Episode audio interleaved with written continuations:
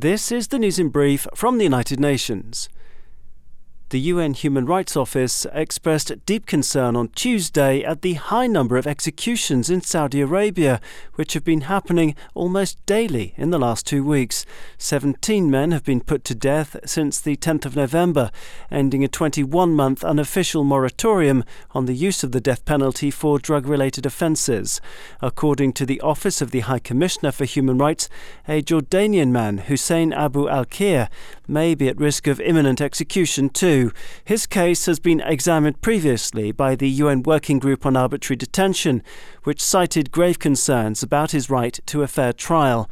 In an appeal to the Saudi government to quash Mr Al Khair's death sentence, the UN Rights Office maintained that the resumption of executions for drug related offences was deeply regrettable, all the more so after a wide majority of states in the UN General Assembly called for a moratorium on the death penalty worldwide.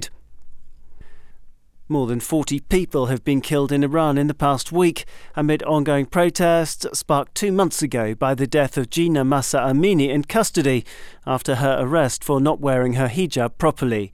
According to the UN Human Rights Office OHCHR, security officers reportedly responded forcefully to demonstrations in several mainly Kurdish cities on Monday evening, including Javanrud and Saqqez, said OHCHR spokesperson Jeremy Lawrence.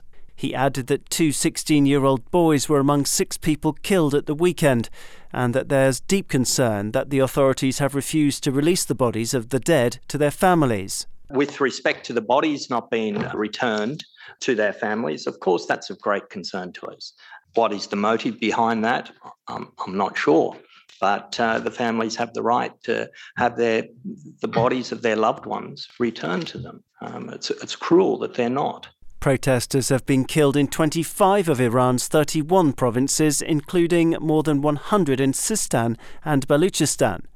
The UN Rights Office has urged the Iranian authorities to address people's demands for equality, dignity, and rights, instead of using unnecessary or disproportionate force to suppress the protests.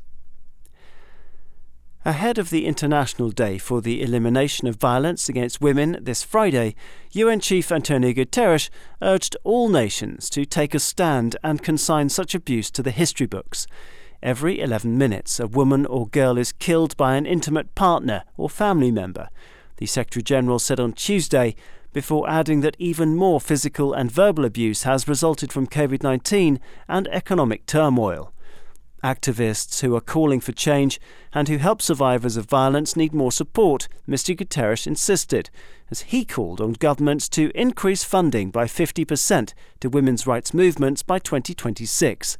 Without positive action from governments to end the scourge, the UN Secretary General insisted that the discrimination, violence, and abuse that half of humanity faces would continue to come at a steep cost. Daniel Johnson, UN News.